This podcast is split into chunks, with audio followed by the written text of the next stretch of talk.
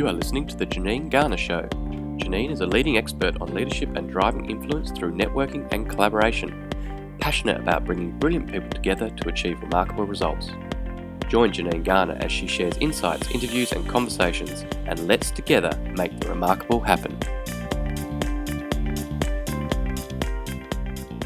Welcome to today's episode of Unleashing Brilliance. Today I have the absolute pleasure of having a conversation with the wonderful Kurek Ashley. I love the fact that Kurek reached out. I uh, had a little explore of what he was doing, and we subsequently chatted. And wow, this man has some awesome stuff to share. He is an internationally renowned speaker, author, and coach um, in the field of self development and spiritual growth, and is recognized as a premier expert in personal and professional development, self discovery, and peak performance. His number one best selling book, How Would Love Respond, has actually transformed the lives of hundreds of thousands of people all over the world. He has a fascinating background, traveled the world, and for over 30 years uh, has worked with Fortune 500 companies and corporations such, such as Apple, Schwarzkopf, Westin Hotels, Carlton United Brewery, hundreds of them. He also has a list of private clients that many of us would be envious of Hollywood film and TV stars, movie directors, producers, and cinematographers, as well as rock bands. Can't wait to hear about that one. Composers, business leaders, all executives across the world, and Olympic gold medalists. He's the creator and founder of the Success, the Life Success Club, that brings together a community of like-minded, positive, success-driven people from all over the world. And he's also, as he just shared with me, working on a brand new TV show called Transformer. Kurek, it's wonderful to chat with you. I've got a feeling we're not going to have enough time to cover your awesomeness, but thanks for joining me today. Oh, thanks for having me. I'm honored, and it's it's great to connect up with you and see your work. Um, so thanks for having me. Oh, thank you. Now, tell me a little bit more about what it is that you do. And I'm really interested in how you ended up here uh, in Australia on the Sunshine Coast. Well, it's kind of a fun story, actually. Um, I, the I started off at 12 years old as a professional actor, and so when at 18 I left for Hollywood um, and followed my movie career and wound up doing 38 movies. Um, I worked on the original Dukes of Hazzard TV show in 1980 and 81 for two years doing stunts and uh, you know did all kinds of crazy things like that. But I was always uh, doing speaking engagements and some form of coaching. I didn't really even know what I was doing in those days, but I I still wanted to teach people about following their goals and dreams and um, you know had some incidences in life uh, one of those being is that I was I just it was 1989. I just finished the movie Lockup with Sylvester Stallone, one of my idols, and actually a friend of mine. And also then I was off to the Philippines to go do Delta Force 2 with Chuck Norris. And uh, not only have I worked on 38 movies in front of the camera, I've also done over 500 movies behind the camera um, as a key and dolly grip and things like that. And so crew members, uh, you know, I'm very, I have a lot of great friends who are work behind the camera. And when I got to the Philippines to do Delta Force 2, uh, one of my be very best friends, Mike Graham, the key grip, was on the show, and uh, Don Marshall, the lighting director, Jeff Brewer, one of the stunt guys. So here I am, you know, working big budget movies with, you know, legendary stars that I wanted to work with. And during the course of the movie, I was involved in a helicopter crash where five of my friends died, and my best friend Mike died in my arms. Uh, he was 29 years old. Um, on the way to the hospital, I pulled him out of the wreck. He was on fire, and um, for the next two and a half years, my life was in a very negative tailspin, and and it kind of went south, and drugs, and had a gun in my mouth every night, and those kinds of things. And then woke up one day and made a new decision and changed my life. And then you know this evolution happened where I realized I really didn't want to be in the movies what I wanted to do is help people change their lives. And so um, I, I, just through circumstance started working with Anthony Robbins. Uh, this is before he became the iconic Tony Robbins. He had like 400 people in the seats back then. And somebody asked me to come save their business here in Australia. They saw me working with Tony and uh, came out here, and that company left me stranded and didn't pay me for a year. And now I'm homeless in two countries. I couldn't even fly home to be homeless and put it into action. And um, at that point, uh, started doing some free seminars that work for a paid seminar. And at that point, um, well, fell in love with the country, but also uh, was asked by the women's beach volleyball team to work with them. And I spent two and a half years with them, and I took them to win the gold medals at the Sydney Olympics. Wow. So ever since then, been home, and that's uh, 21 years I've been here now. So it's kind of a long story, but it's it's it's one point leads to the next. Yeah, and it's fascinating how you move from being in front of the camera to behind the camera to now doing what it is that you do in terms of helping other people uh, be their best. Is there a golden thread that runs through all of those experiences that joins it all together? Well, I guess there is, and that is that I thought that you know if I got faint. I mean, this is again is you know I always since I was a young kid, I wanted to be an actor. Um, and so I started on professional stage at 12 years old, uh, working with some actually big people like George Wendt from Cheers and Tim Kazurinsky and these other actors, Jim Belushi. But um, I, I didn't really realize until later on that my point was if I got famous, somebody would help, you know, want to hear me speak about how do you fulfill your goals and dreams because that's what I was always about. And once I kind of discovered that, um, that's when uh, you know I started moving more away from Hollywood and doing what I do. But the key distinction between all of it, I guess, is that what I figured out is that the only difference between successful people and average people is that we manage how we think and feel differently than the masses do, and even how we did ourselves. And it's it's that ability that's gotten me through my darkest moments to live in the more brighter moments, obviously, and, and certainly with all the people that I help. And it seems very simple, but it, um, it is quite simple, but it's challenging to do because we have to really reinvent ourselves with how we operate. Mm, I love that that comment that the difference between success and average actually isn't necessarily skill, is it? It's it's how you're thinking and feeling. Have you got some examples you can share with our listeners of where um, that difference has resulted in shifts in people's businesses or even them actually fulfilling their dream versus living a life of uh, unfulfilled dreams? Sure. Well, I'll give you, a, I guess, a public one first. And that's just that, you know, in 2008, we went through a thing called the global financial crisis. By the mm. way, the global financial crisis was so cool that we had to give it an acronym and call it the GFC because that's kind of hip. You know, it's kind of like KFC. Yeah. And a lot of people freaked out and lost their businesses and lost their homes and whatever. And what probably the GFC than GFC, but I don't see anybody freaking out when they see the Colonel. But they broke out, they freak, you know, freaked out over the the GFC. And you know, but here's the thing, you know, um, uh, um, Warren Buffett you know, was in the media because he lost, you know, three billion dollars or whatever during the GFC because his shares went down. And the media loves talking about that because, you know, hey, let's let's share some drama with somebody who's successful. Um, by the way, you know, he's probably still had about eight billion dollars left, um, or 12, some crazy number, but he lost like three billion dollars. And what he did, which most people don't understand, is he just went out and bought more shares because he said discount on shares today because he because of his education knew those shares would go back up and those are the same shares that technically he lost the money on.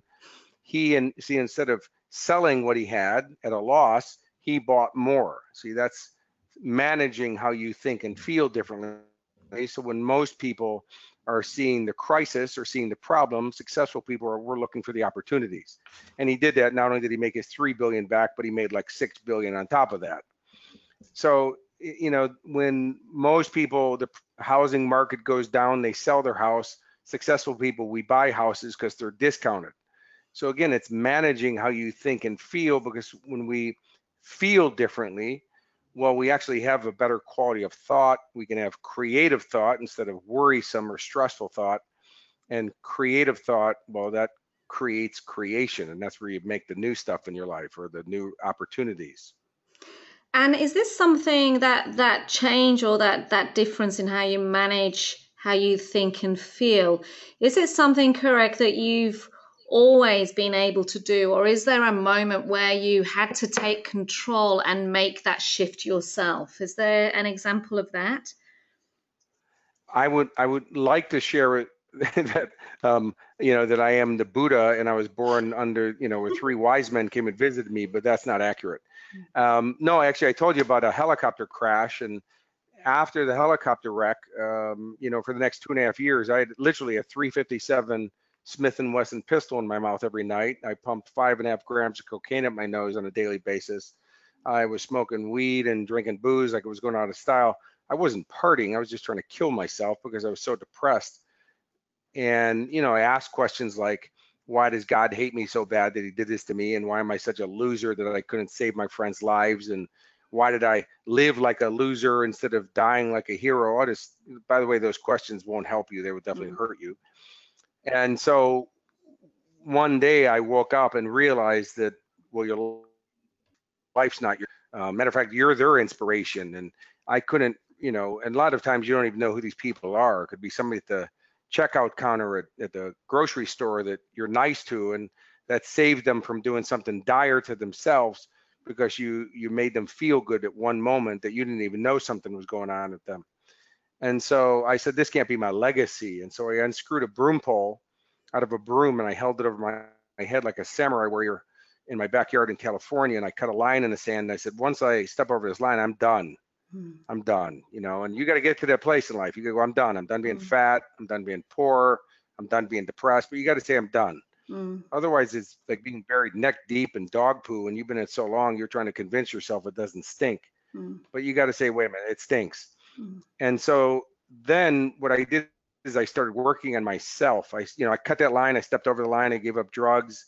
I gave up alcohol. I gave all my guns away not that just people wandering down the street. I gave them away to gun collector friends of mine. But um, as you can see, in the two and a half years, I wasn't managing how I was thinking and feeling. Hmm. And so what changed was it started with a, a crazy question. And the question was, is what's great about this? You know, what's great about the helicopter crash? And I know that sounds like a ridiculous, crazy question, but what the question does is it gets you to change what you're focusing on. You know, if you focus on what's bad, you're going to feel bad. If you focus on what's great, funny things, you start feeling better. And so, um, you know, originally the question is so ridiculous, you almost think that there's no answer. But I, I expect an answer. And so the first thing was is that well, at least I had five friends to lose a lot of people have nobody. They do anything have even five friends to lose. And at least my best friend died in my arms, not in a stranger's arms. And um, at least all the care to try to save those guys was given to them because I was one of those people. And I know a lot of other people who risked their lives as well. And um, I lived, which is, you know, you kind of forget that when you're in your drama, you know, to focus on mm-hmm. something like that. And then also is that I saved two people's lives that day. But see, again, when you're caught up in your drama, you forget about the good stuff. And by asking what's great about it changed my focus and then it became my hunger to really you know study at a higher level personal development and change even though i was already doing it before the crash but at a much higher level. And i really have came up with it. That's the key distinction to all of it. And by the way it's the only thing we have control of is choosing how we think and feel because nothing really has a meaning we give it the meaning Mm. You know, you could have your brand new car stolen and you go, well, at least I had a new car and at least it's insured. Um, if they scratch your new car, well, garbage mm. that if you scratched it, it could have been an improvement mm. or you wouldn't even notice it. Mm. So it it's all comes down to how you're looking at it. And then what are you going to do with, with this? So I've worked with rape victims and incest survivors, all kinds of stuff. And I go, okay, I got it. I can't change the event, but what do you want to do with it? Mm. Do you want to have this consume your life?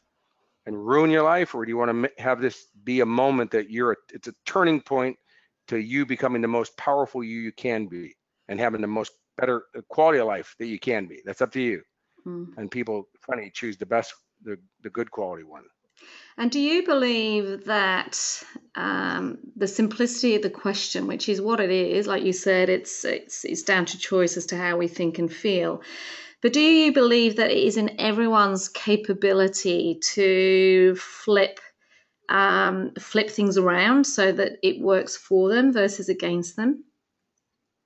Sure, we all have Mm. equal potential. That's the great part about everything I teach these days is that um, I only want to teach strategies that are based in science and they work for everybody. So not some people, not most people, but everybody. And we all have equal potential. That doesn't mean everybody will do it, um, but everybody can. And that is you, but you have to hold yourself to that standard. Uh, my book has another question. It's my, and it's the title, which actually wrote the book. And the, the title of the book, which is a number one bestseller, is called How Would Love Respond? Mm. And if you identified yourself as love, because every issue we have in this lifetime, it's a self-love issue. I mean, if you really loved yourself, would you smoke cigarettes? Would you allow yourself to stay poor? Would you abuse yourself with drugs and alcohol? Would you allow yourself to stay fat and unhealthy? Of course not. That's not how love would respond. Love would want you to have everything you want. And so it's about working on that self-love where you go, you know what? I am going to change how I think and feel. And I'm going to hold myself to that standard. And I'm going to get around people who are going to hold me to that standard. If I don't have those people, I'm going to find those people. But see, we all have that opportunity. It's just that most people, what they do is they they use the attention they get from being in pain, and they convert that attention into being what they consider to be love, because at least somebody's paying attention to me. But unfortunately, that creates a condition which get worse and worse because you have to in order to keep getting the attention.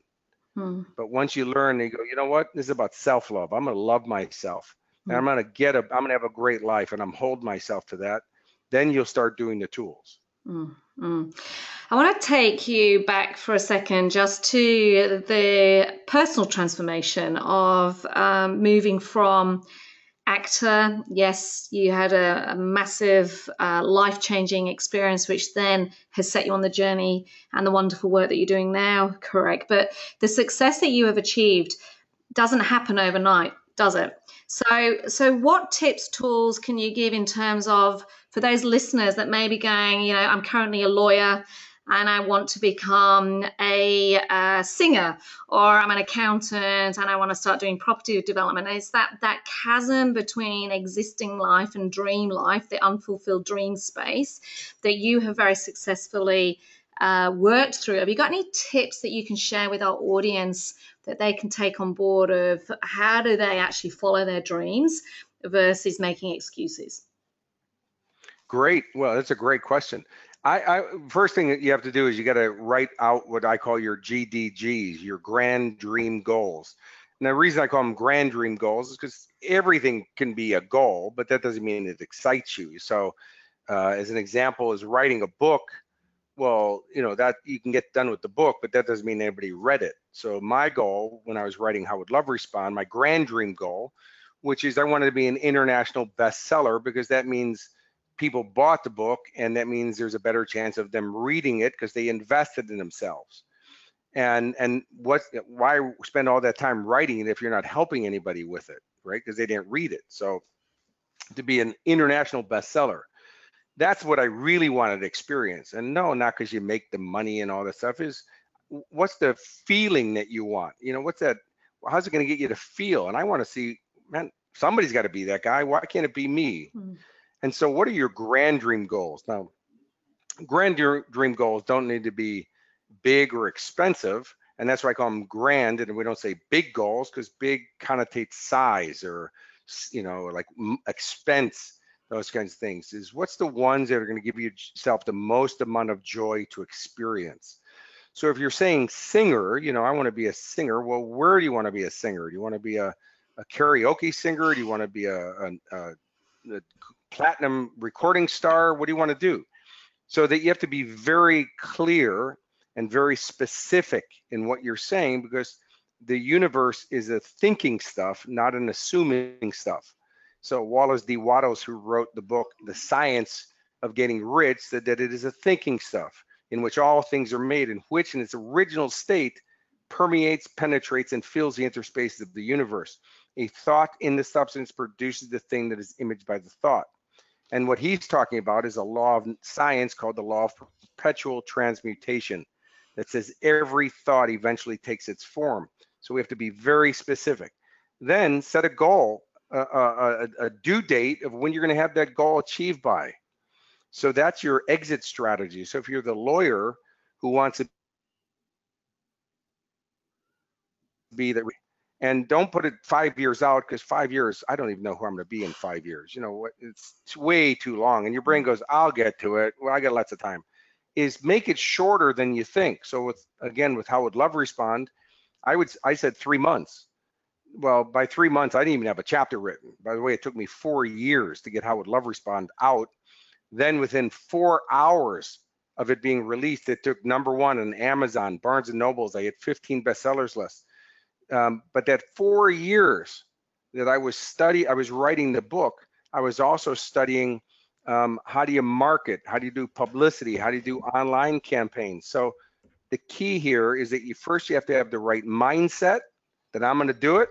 Here's what I'm going for. I'm not stopping until I get it. That's the right mindset. And then you have to develop new skill sets. And sometimes it's more than a skill set, it's skill sets. So as you heard, I had to learn how to properly write, and organize my thoughts. I had to learn publicity, marketing, online campaigns, publishing, all these different things.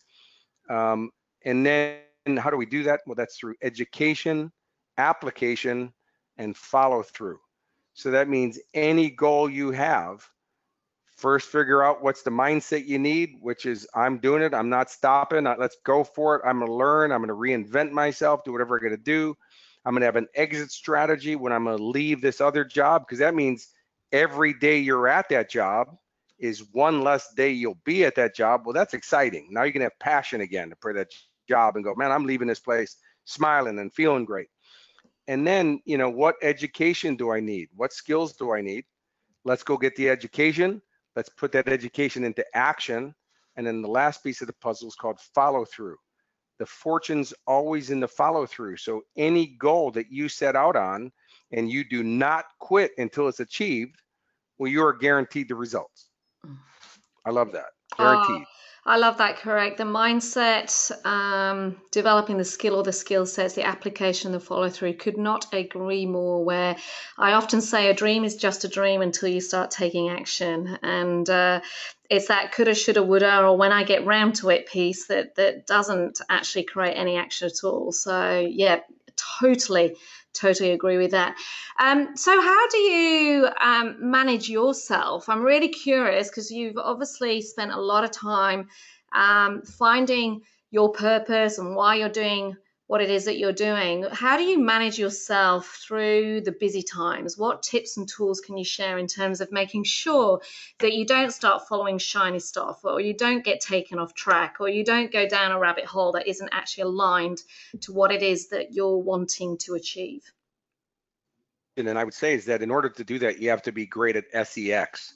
And it's not what you think. I'm everybody's all excited because I said that. But it, um, and that is in order to succeed in life, you know, to have that power you're talking about, you got to be strong. Mm-hmm. You got to have strength. That's the S, obviously. And I uh, see, I told you it wasn't what you think. It's you got to have strength. Um, because if you don't have the strength, you will get pushed around by the outside world and you'll start to let it dictate how you think and feel. There it is again. Remember, you're not mm-hmm. managing it. And so, in order to be strong, we have to E, exercise. Just like so, there's four main muscle groups that I exercise every day physical, mental, spiritual, and emotional. Those are your four main muscle groups. So what are the exercises? Well, number one, physical, um, move, you know, hit the gym. I do uh, Aikido, martial art. I do four times a week. I live on a farm, so I'm quite physical because, by the way, we we do all the work here ourselves. Um, we don't really farm anything. It's just a beautiful piece of property that we live on, and we'll make it like it looking nice and feeling nice. Um, also, eating regime and water intake obviously would be part of that exercising your physical. Mental, it's a muscle. You know, wherever your head goes, your body follows. So every day I'm reading books, I'm listening to audios, I go to workshops myself. People see me there and they go, You're Kurek Ashley. And I'm like, Yeah, I knew that. Thank you. And they go, What are you doing here? Like you the guest speaker? No, I'm a participant. They go, What are you doing here? You already know this. And I go, How do you think I am where I am in life? Mm-hmm. is that if you don't use it, you lose it. So I'm always keeping my my my swords sharp, so to speak, or my you know my I'm polished. I keep my craft polished and myself. So you know, work on that. By the way, driving to work, being on a train, the bus, you could be listening to audios um, instead of being on Facebook and listening to people's drama. Um, you know, you could be working on yourself, learning a foreign language, learning about improving your business, following your goal, something. So mental, emotional, it's a powerful muscle because we're emotional creatures. We're not rational creatures. If we were rational, nobody'd be in prison because people are doing irrational stuff and that's why you wind up in prison. Um, so we're emotional. So we got to work that muscle every day. Well, how do you do that? Well, hang out with positive people instead of negative people. Um, uh, focus on what's great about life. Do personal development. Um, exercise your body because motion creates emotion. So as you see, it goes right back to the same thing. Then the last one is spiritual, which is not religious. Uh, spirituality is called self-love because I'm not religious. My mom was Jewish. My dad was Christian. I was just really confused. Um, but the Bible says um, if you do not know love, you do not know God because God is love. And we all know that love is, is more people have done things for love, the love of their child, the love of their family, love of their partner, love of their cause, their country, whatever it is, self-love. So if you want to connect yourself to source, it's through self-love. And so be kind to yourself, quit beating yourself up. Instead, acknowledge yourself for everything you're doing approximately right. And the X well, you put an E in front of that and it comes down to excitement is do everything with passion and enthusiasm because it's not about what we do in life, it's about how we do it. Um, the word enthusiasm, the root word is a is called entheos. It's a Greek word. It means the God within. So as you see, you have more power on your side when you're passionate and enthusiastic. And and that's what I do every day is I do those exercises. I keep myself on track. And I also ask myself, what am I grateful for today? Mm. Because that power fills me up with love again for everything I have in my life and it keeps me on track. Mm, I love that. I love that acronym of uh, strength, exercise, and what excites me. So I'm curious, Kurek, is what's your view on what you're seeing right now? So you work with um, some people that to many of us would would have a perception of achieved success. I'm, I know you work with senior people, you work with people all through the line, large and small organizations. What are you seeing right now, or experiencing right now, or noticing right now um, that concerns you and that you know that uh, it has to change to move move the world forward? Oh, I think that the world is in a more um, spiritual place than ever before. Mm-hmm. I think that you know the troubles that we see in the world, you know, become our greatest gifts because they show us where we still have to change. They become our spiritual guides. And you know, sometimes you know you see it, and it's so dark, it's so ugly that you go, no, I'm done. I'm, you know, like uh, there's things that have happened where uh, even terrorists um, have finally said, nah, you know what, that was so over the top. I'm done. I'm not doing this anymore. Uh, there was a woman uh, a couple years ago who walked up to the Israeli border. She was Palestinian. She was loaded up with explosives, and she opened her jacket and said, "You know what? I can't do this. Um, please take these off me, and I apologize." And you know, had an aha moment. So you know, I'll give you an example though. Of, I don't just work with CEOs. I mean, I work with movie stars mm-hmm. and all those things, and I'm I'm very honored to have some of my friends. And you know, I just had uh, lunch with Sylvester Stallone and Arnold Schwarzenegger, and got to watch a Super Bowl at his house. But you know what? I've known Sly since I was 18 years old. Mm-hmm. Um, he to me, he's just a guy. You know, I mean, yes, I'm I'm very respectful for who he is in the world, but he's a guy and he's a person, and I study off these people. With right now a gentleman in uh, Melbourne who I met him in November had very, very serious aggressive Tourette syndrome, you know, neck and head twitches so bad, hundreds of them a day, where he'd have to pull over his car and he'd have, you know, head pounding headaches and killed his self confidence and all the rest of those things. Um, he came to our Find Your Fire retreat, and that's how I actually met him. It's a four day retreat, which uh, people work on themselves and uh, then became, uh, you know, working with me privately a little bit. And within uh, literally two and a half months, has no Tourette syndrome, um, has a, a, promotion at work, has a raise, has a woman he's dating that he's had attraction for since high school, has a brand new Mercedes, bought a new house. His life, you want to talk about a turnaround, but it's who he's become as a person and this this happiness that he exudes and this power and how we show in other people, man, if I can do this, you can do this. Mm-hmm. And for all of us, no matter where we think the world is and Donald Trump's and blah, blah, blah, you know, look, he's mm-hmm. not going to fix it. Nobody is. We have to. Mm-hmm. And no matter what I see in the world, it always comes down to my number one flip chart, chart that I always show at workshops and I always teach my clients. And that is in order for things to change, I have to change first. The world's not going to change, and you got to take responsibility. You got to have a new response to what's going on. Choose your response, responsibility, the ability to choose how you respond. That new action will always produce a new result. Mm. It's the ownership piece, isn't it? I often uh, say to people I work with that each and every single one of us has the opportunity to create a ripple of change around us. Um, and the opportunity to turn that ripple into a wave of awesomeness, of positivity, of support, of love, of compassion, of belief um, is really for me where the opportunity lies. And uh, it starts with you. It absolutely starts with you. So thanks for sharing that. I'm equally mm. curious about, um, and I, I, know we, we work in, in we, we, we're both trying to do the same thing in different ways. And I'm sure you hear uh, lots of advice being given to people. What is what is the one piece of advice that if you could, you'd say, just ignore that. Just ignore that. That's rubbish. That's bullshit. Well, uh, and I'll start with this: is that I actually don't give my advice and I don't give opinions because the messenger will always lose his head. What I deal is in strategy. Mm. And the thing is that you know, all successful people, if you want to be successful in life, you have to be free of the good opinion of other people because you got to remember is, you know, like for instance, I have five brothers and a sister, and um, I've always been known as the weird one and not act differently. But you know what? It's the weird ones of the world that have actually changed the world. And it's the average person that waits for it to be changed, you know, because they're in the masses. They go, well, that's what everybody else is doing, so that's what I'm going to do. You have to be free of that.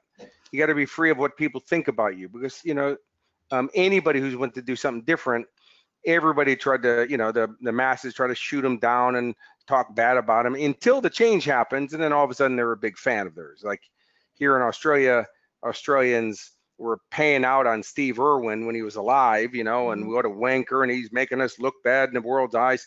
And as an American coming here, I'll tell you, Steve Irwin is a hero. You know, I, am looking at as Americans, we love them because what guy jumps on crocodiles and tries and then calls them beautiful, you know, but he lived this passion. Then when he died, you know, and you see, by the way, Australia Zoo is the number one tourist attraction in Australia. They're opening one in Vegas now, if you can think of that but um, you know, now everybody wants to be his fan, you know, and talk about how great he was. Or, you know, Stallone, you know, what an idiot he was until now he's got a career for 41 years or something like that. He's, you know, Rocky's been a franchise and he's doing Creed 2 right now at 71 years old. He's doing another Rocky film. Um, and all of a sudden people are raving fans. So, you know, Sly, he's, you know, he's got a speech impediment because half his mouth is paralyzed. They cut him pulling out of his mom with an instrument, so half his mouth is paralyzed. So that's why he talks like this, you know. Mm. Everybody thinks he's stupid. Mm. I, I don't know if you can have a career like that and be stupid. No. But he's been free of that, mm. only to create now that's cool to sound like Sly. Mm. Um, so anybody who's ever created anything great, we're the ones who we don't really care what everybody else is thinking. We don't care what they're saying because people who are in the know. You know, those other minority members who are going to change the world, we don't talk about people like that. We celebrate people's successes, even if people you don't like, celebrate the rewards, mm. the, the accomplishments they've done. Even if you don't like Donald Trump, at least the guy's done something. He got, hey, look, he got elected. Mm. Hope that he's going to be the best president, because if not, well, now you're asking for doom. Mm. Um, whether he will or not, that's up to him. But man, have the intention that he will, and be a person who focuses on what you do want not what you don't want, because either way, you're going to create what you're focusing on. Mm. Mm, no, that's great. Kurek, I've got one final question for you. Um, we often hear conversations and interviews uh, asking people about, you know, what is it that you want to become? Why are you here? And all those sorts of things. But I'm more curious as to who do you, Kurek, want to be remembered as? Uh, oh, well, uh, you know what? It's something my son changed my life. At the end of it, I asked him, "How do you want to be remembered?" He goes, "I don't." Hmm. And I said, "Well, Sensei, um, you know, what kind of a, a, energy footprint do you want to leave?" He goes, "I just said I don't." He said, "You know, I, I don't need to be remembered." He said, "You know, I hope that I facilitated helping change in people uh, to become who they're supposed to be, but they don't have to remember my name." And, and you know, and I've really uh, gotten to that place where, because I used to be in Hollywood, and I, my whole thing was about getting famous and all that, and then having very successful friends um, in Hollywood, I realized I actually don't want that life. And so, uh, you know, here I live in a very small town on the Sunshine Coast, and a farm is, I don't care if people remember me or not. I hope that I helped some people smile in this lifetime, uh, discover their inner child. I hope I was a great dad for my kids and and a, um, loving husband to my wife, and and that I honored my parents by giving, you know, they gave me birth, that I made this life the very best I could. And I, I followed my dreams and I lived those out. And at the end, when I close my eyes for the last time, I'll be happy because the purpose of my life was to be happy. Oh, it's been an absolute pleasure to chat with you. Um, for me, um, well, you've left an impact on me. I'm so glad we got time to talk, and I have a feeling we'll be doing this again because there's so much more I want to be asking you. Um, some of the key points I just want to pick up from our conversation so far is this concept of the difference between those are successful and those that are average is really how they think and feel. And it's really clear from this conversation, what you shared, that that is one of your uh, special sources, your magic in terms of helping people make that shift. Um, the power of that question um, how would love respond? Um, so powerful. And I invite our listeners to just think about that today in terms of the action, the conversations that they are having with people, even the decisions that they are making and how they're acting. Is that how love would respond? Because it's incredibly powerful. Um, you also shared that we all have uh, equal potential to be brilliant, to be awesome, to live the life that we want to live. And, um, you know, I think the more of us that can start believing that, feeling that, thinking that, um, that creates a massive opportunity. Uh, to leave a great impact on the planet. And yes, the the sex is going to stay with me. The uh, the strength, the exercise across those four key areas and uh, the excitement in what you do. There is no doubt in my mind that you are passionate about what you do, uh, the work that you do, and most importantly, the people that you work with. How can people find out more about you, Kurek? Look, obviously, Facebook and social media, you know, Kurek Ashley is easy to find me, K U R E K A S H L E Y. Um, also, is, I, would recommend everybody to uh, go to kurekashley.com and I have a free 10 day course called Get Out of Your Bad Mood, which is about it, in, in any mood that people go, I'm not in a bad mood. No, it's about any mood that doesn't help you get your goals and dreams. To me, I deem as a bad mood. So it's about how do you manage how you think and feel. It's a 10 day online course. It's free. When you read the comments on it, people are like, I can't believe you're giving this away. And that's because my, my mission life is how may I serve. And uh, it's very valuable. But if you write me, I write back. Um, I don't have ESP, so I can't guess you were thinking about writing me. So if you write me, I always write back, and uh, I'd be honored. And also, is you know, for you personally, um, you know, if you like a copy of my book for having me on your show today, I'd love to send you a copy as long as you promise to read it. Just send me your. Oh, I I'm actually looking for a new book. I try and read a couple of books, pages to page, every month. So I'm coming to the end of the recent one. So I would be absolutely honoured to receive that. I'll drop you a line with my address, and I will be signing up for your awesome. course. And I would love to talk to you again. Thank you so much, Kurek. It's been an absolute pleasure, um, and I look forward to speaking to you again.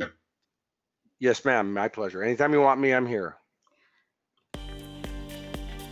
We hope you enjoyed listening to The Janine Garner Show. To follow her blog, purchase her books, or find out more, visit her website, janinegarner.com.au. Brilliant people, extraordinary results.